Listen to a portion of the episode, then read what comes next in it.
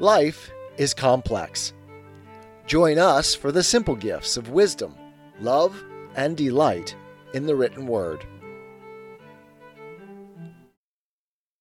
Mere Christianity by C.S. Lewis.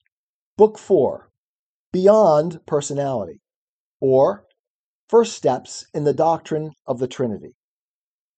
Chapter 5 The Obstinate Toy Soldiers. The Son of God became a man to enable men to become sons of God. We do not know, anyway, I do not know, how things would have worked if the human race had never rebelled against God and joined the enemy. Perhaps every man would have been in Christ, would have shared the life of the Son of God from the moment he was born.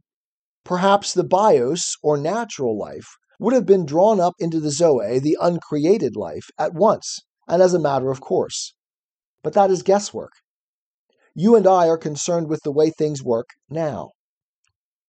And the present state of things is this the two kinds of life are now not only different, they would always have been that, but actually opposed. The natural life in each of us is something self centered, something that wants to be petted and admired, to take advantage of other lives, to exploit the whole universe and especially, it wants to be left to itself, to keep well away from anything better or stronger or higher than it, anything that might make it feel small. It is afraid of the light and air of the spiritual world, just as people who have been brought up to be dirty are afraid of a bath. And, in a sense, it is quite right. It knows that if the spiritual life gets hold of it, all its self centeredness and self will are going to be killed, and it is ready to fight tooth and nail to avoid that. Did you ever think, when you were a child, what fun it would be if your toys could come to life? Well, suppose you could really have brought them to life. Imagine turning a tin soldier into a real little man. It would involve turning the tin into flesh. And suppose the tin soldier did not like it. He is not interested in flesh. All he sees is that the tin is being spoilt. He thinks you are killing him. He will do everything he can to prevent you. He will not be made into a man if he can help it. What you would have done about that tin soldier, I do not know.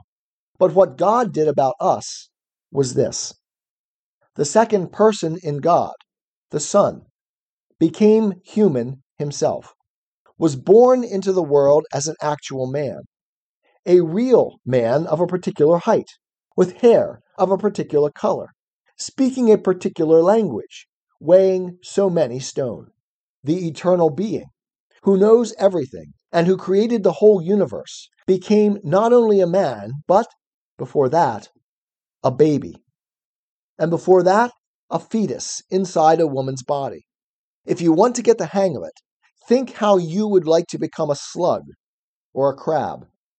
The result of this was that you now had one man who really was what all men were intended to be.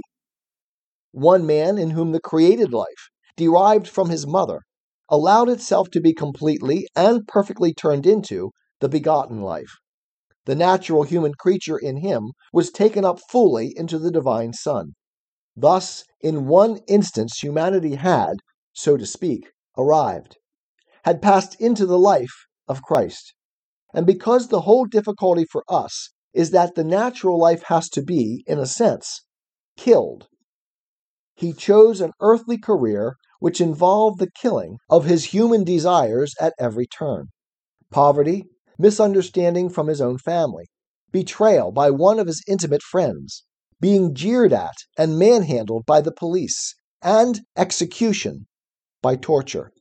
And then, after being thus killed, killed every day, in a sense, the human creature in him, because it was united to the divine Son, came to life again. The man in Christ rose again, not only the God. That is the whole point. For the first time, we saw a real man. One tin soldier, real tin, just like the rest, had come fully and splendidly alive. And here, of course, we come to the point where my illustration about the tin soldier breaks down. In the case of real toy soldiers or statues, if one came to life, it would obviously make no difference to the rest. They are all separate. But human beings are not. They look separate because you see them walking about separately. But then, we are so made that we can see only the present moment. If we could see the past, then of course it would look different. For there was a time when every man was part of his mother, and, earlier still, part of his father as well, and when they were part of his grandparents. If you could see humanity spread out in time as God sees it, it would not look like a lot of separate things dotted about. It would look like one single growing thing, rather like a very complicated tree. Every individual would appear connected with every other. And not only that, individuals are not really separate from God any more than from one another. Every man, woman, and child all over the world is feeling and breathing at this moment only because God, so to speak, is keeping him going. Consequently, when Christ becomes man, it is not really as if you could become one particular tin soldier. It is as if something which is always affecting the whole human mass begins, at one point, to affect the whole human mass in a new way. From that point, the effect spreads through all mankind. It makes a difference to people who lived before Christ as well as to people who lived after him.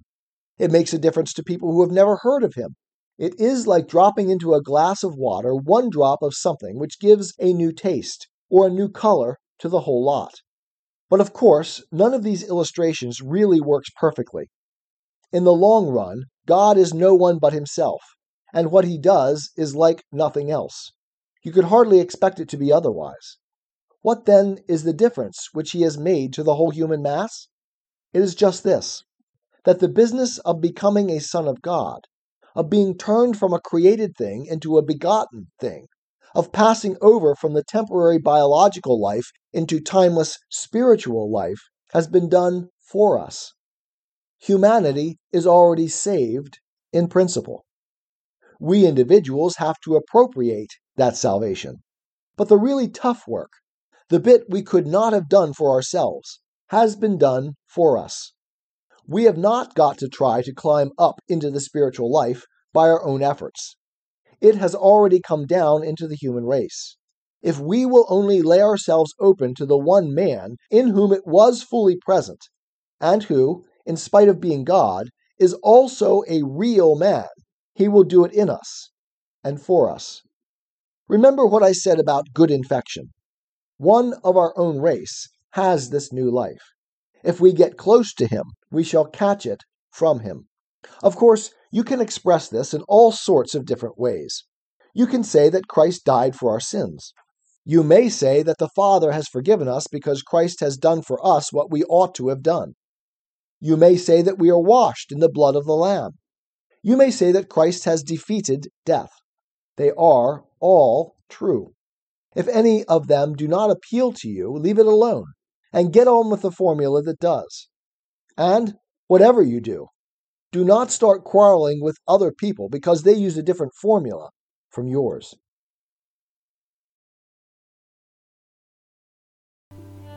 Tis the gift to be simple, tis the gift to be free, tis the gift to come down where we ought to be and when we find ourselves in the place just right, twill be in the valley of love and delight. When true simplicity is gained, to bow and to bend, we will not be ashamed. To turn, turn will be our delight, till by turning, turning, we come round right.